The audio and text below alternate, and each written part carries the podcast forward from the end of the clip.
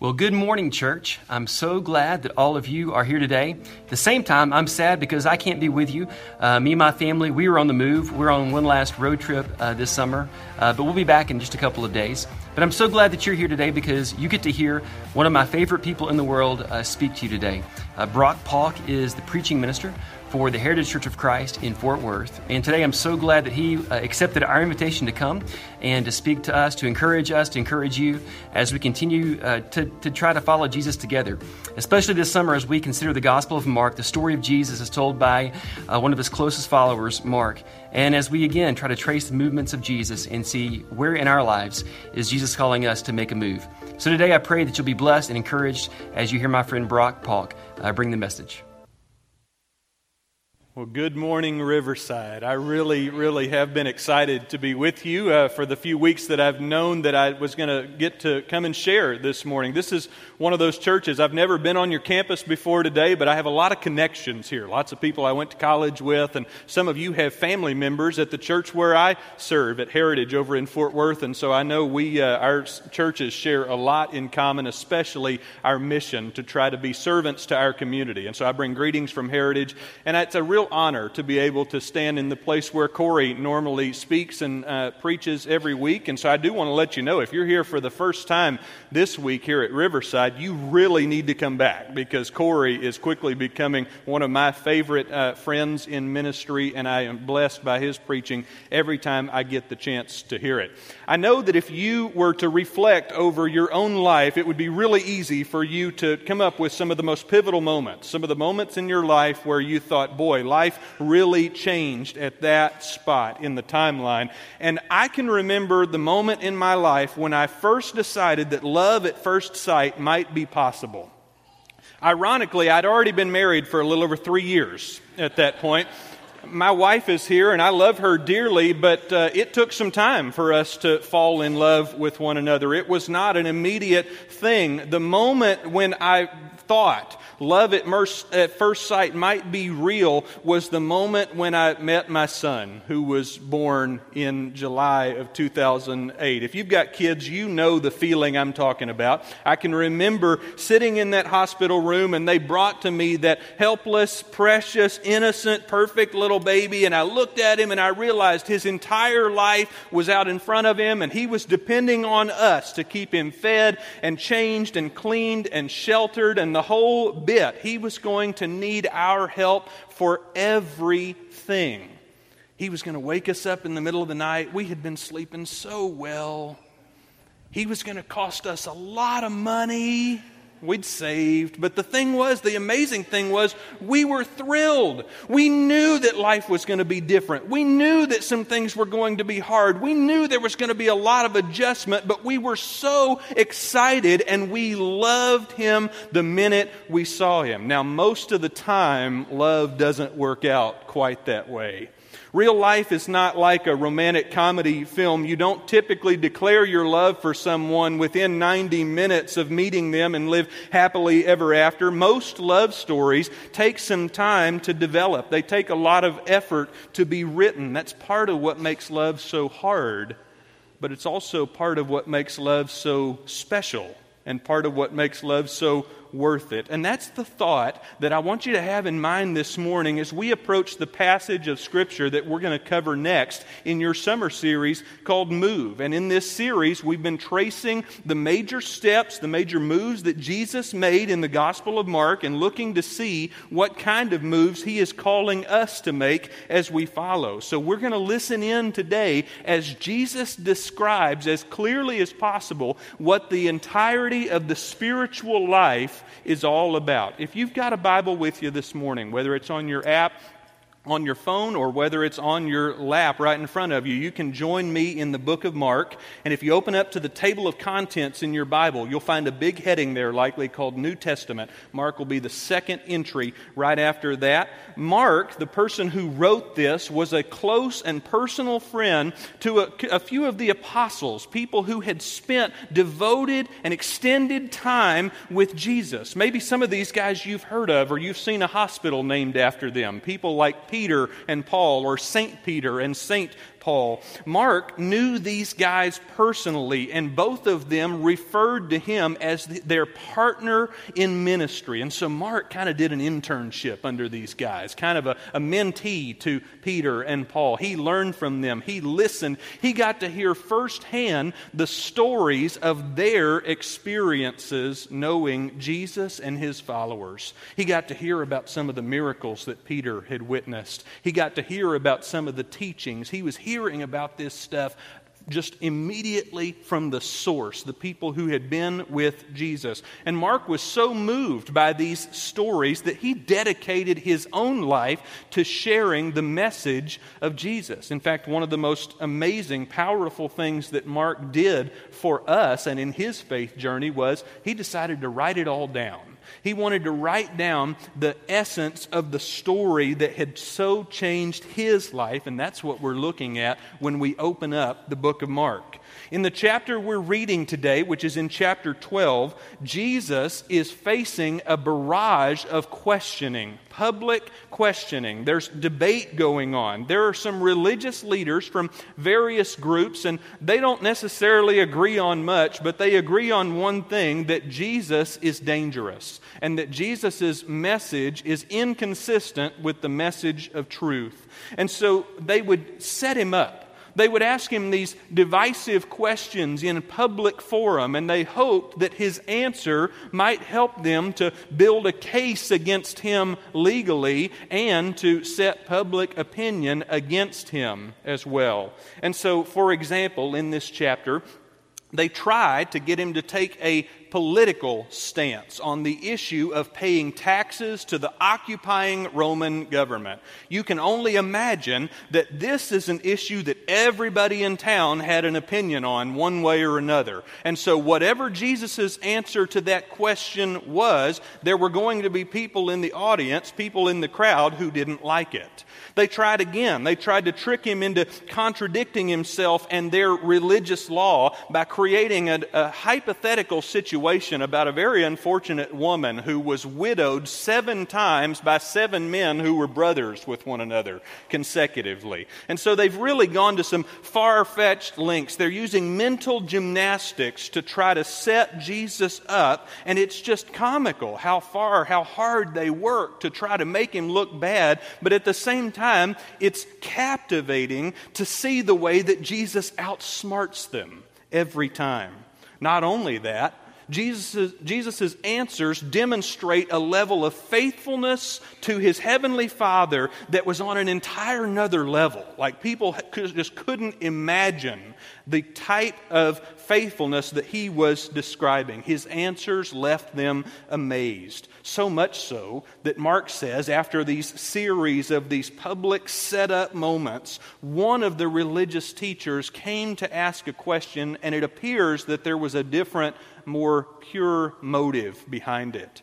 This time, he didn't appear to be trying to trick Jesus. He seemed to be moved by how Jesus had been responding. And so we begin reading in chapter 12 and verse 28. Mark says, One of the teachers of religious law was standing there listening to this entire debate, had heard this exchange about taxes, and listened to the hypothetical about the poor widowed woman and he realized that Jesus had answered well.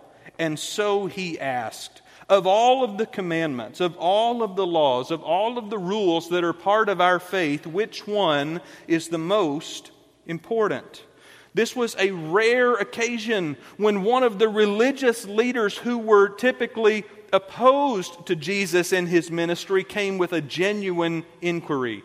This man was a teacher himself. He'd been through years and years of training. He had been mentored by teachers before him. He had dedicated his life to interpreting and applying the law of Moses. These Jewish rabbis, like this, they studied over 600 laws that applied to their faith. They debated with each other about which law had precedence and priority over the others. And every teacher would have their own opinion, their own understanding of what was most critical and their opinion was connected to the way that they understood God, the character and the nature of God. And so when this man, this teacher, asks Jesus which commandment is the most important. He's not asking a random question. He is not asking an arbitrary question. He is asking the question. It's like asking Jesus, hey, what's the meaning of life? Like, what is it all about? What are we here for?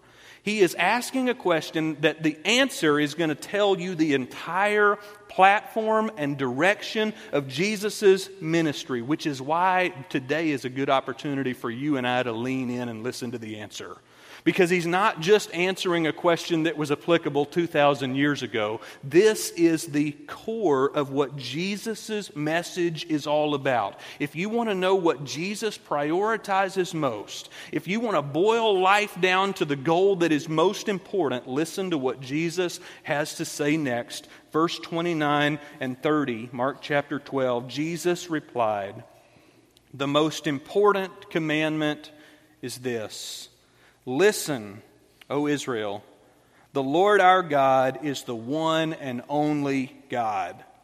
And you must love the Lord your God with all your heart, all your soul, all your mind, and all your strength. When Jesus was put on the spot, when he was questioned in public, this, he says, was the most important goal of the human existence to love God with everything you've got. He didn't talk about sacrifice, he didn't talk about ritual. He didn't talk about attendance. He didn't talk about belonging to a certain group. He said the most significant thing that humans are called to do is to love God fully. But he doesn't stop there. He goes on and he adds a, a supplemental command. The teacher that had questioned him only asked for one which one is the most important, which of the commands is most critical, but Jesus gives him two. Verse 31, he says, The second is equally important love your neighbor as yourself. No other commandment is greater than these. This is the heart, the essence of Jesus' message.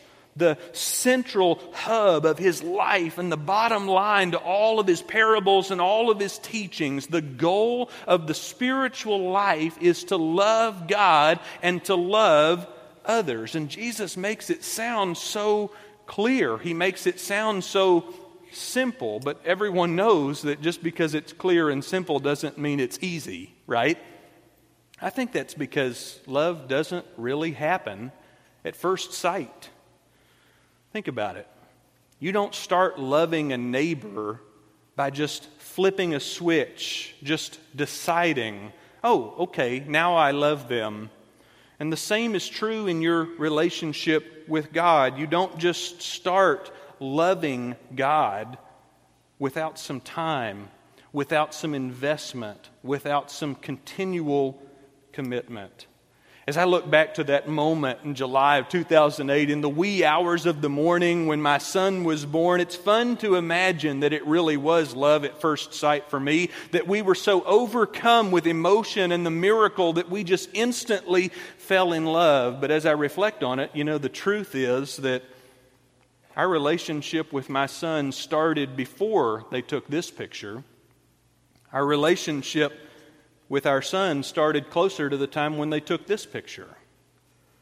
It started when we had the first doctor's appointment and we heard that heartbeat and we confirmed that Sarah was pregnant. It started when we picked out the paint colors for the nursery and we started assembling the crib and, and all of the different things that were collected to prepare for his arrival. The relationship with my son was growing as I was installing the car seat before I'd ever seen him.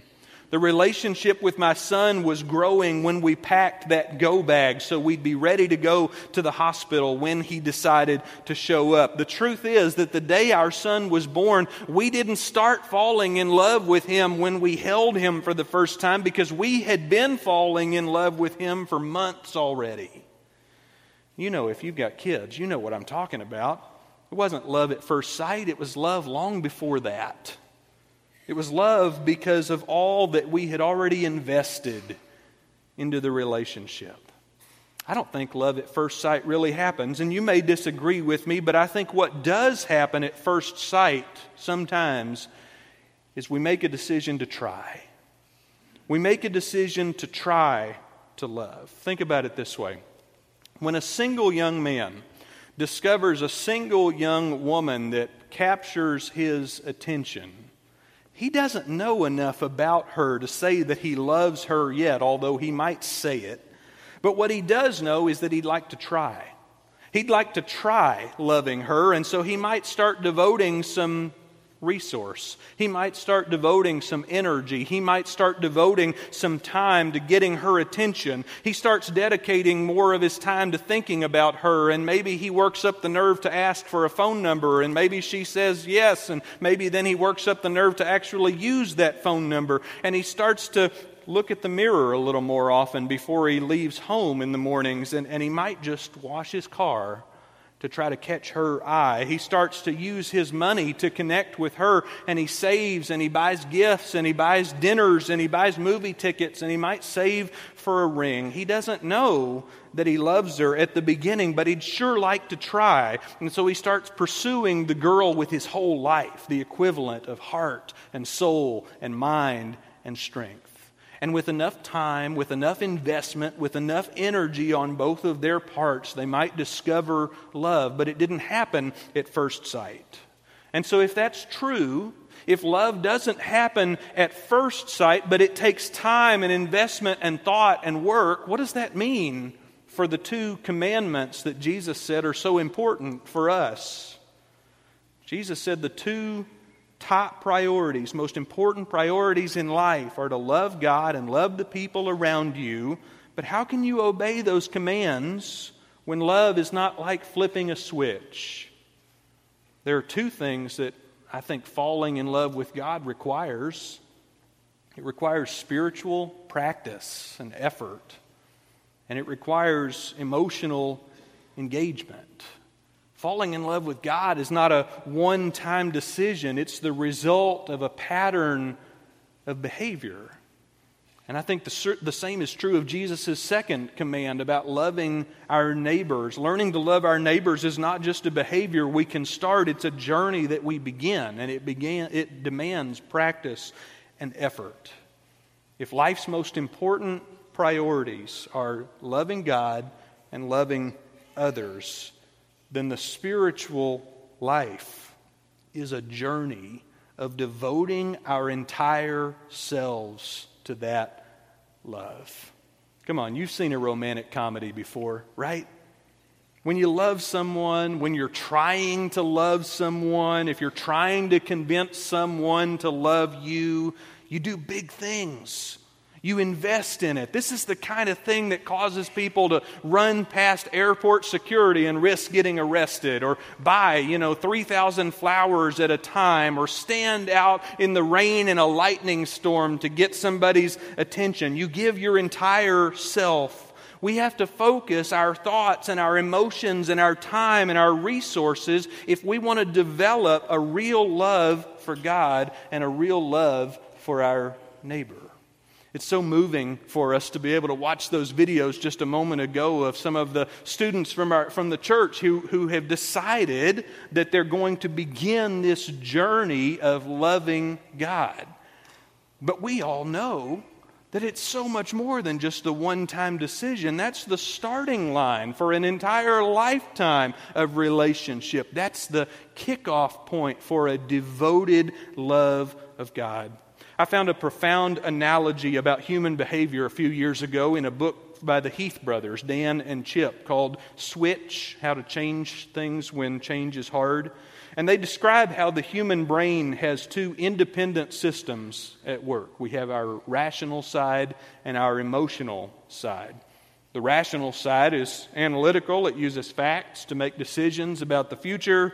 The emotional side, on the other hand, is reactive and it uses feelings to decide what to do.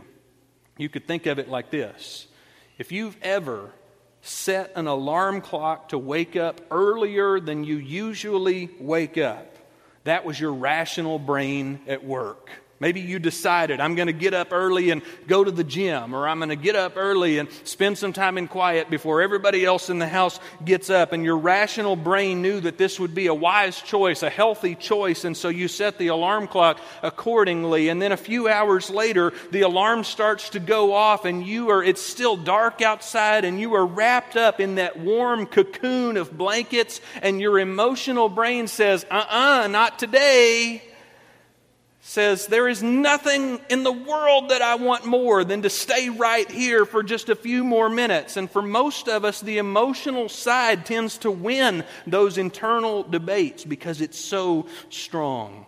The Heath brothers describe the emotional part of our brains like a six ton elephant, and the rational part of our brains like the 200 pound rider on top of that elephant and the rational rider holds the reins and looks like they're in charge, looks like they're the leader, but the rider is so small compared to the elephant. And so when the elephant and the rider disagree on which way they want to go, the elephant usually wins.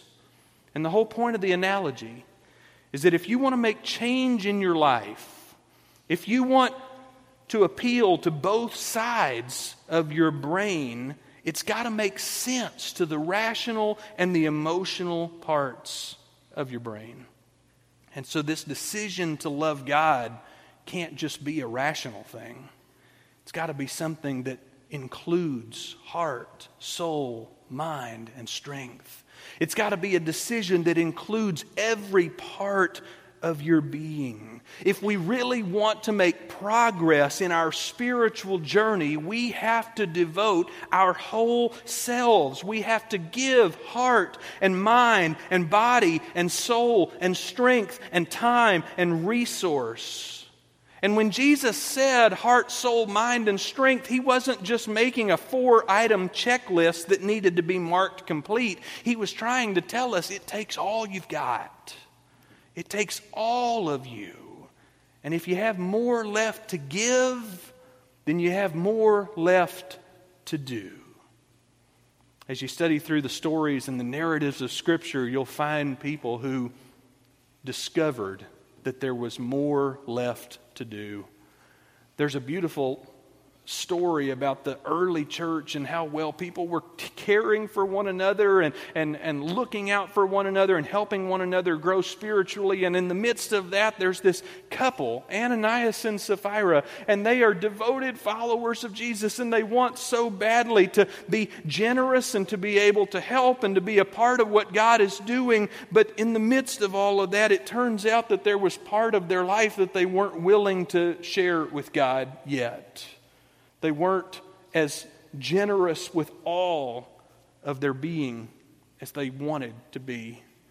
There's the story of the rich young ruler who says he obeyed all of the commandments and he pursued Jesus. And when Jesus came to him and asked him to sell his possessions, it says the young man went away sad because he wasn't ready to give up that part of his life. There's a story even of Abraham, one of the giants of the faith, who followed wherever God led him and even followed him into dangerous territory in Egypt. But at some point, Abraham's fear, his emotions started to become more powerful than his faith and he starts lying to save his own skin rather than trusting God with his future. And these are stories about people who made a decision to love God, but at some point their emotional connection with the world really limited their progress. Rationally, they loved God, they wanted to serve God. Emotionally, they still focused on themselves in so many ways. And if we're going to be healthy spiritually, if we're going to be spiritually healthy people, it requires that we determine what's keeping us from loving God with everything we've got. We've got to figure out what's standing between us and total devotion. And for you, it's something unique, something individual to you.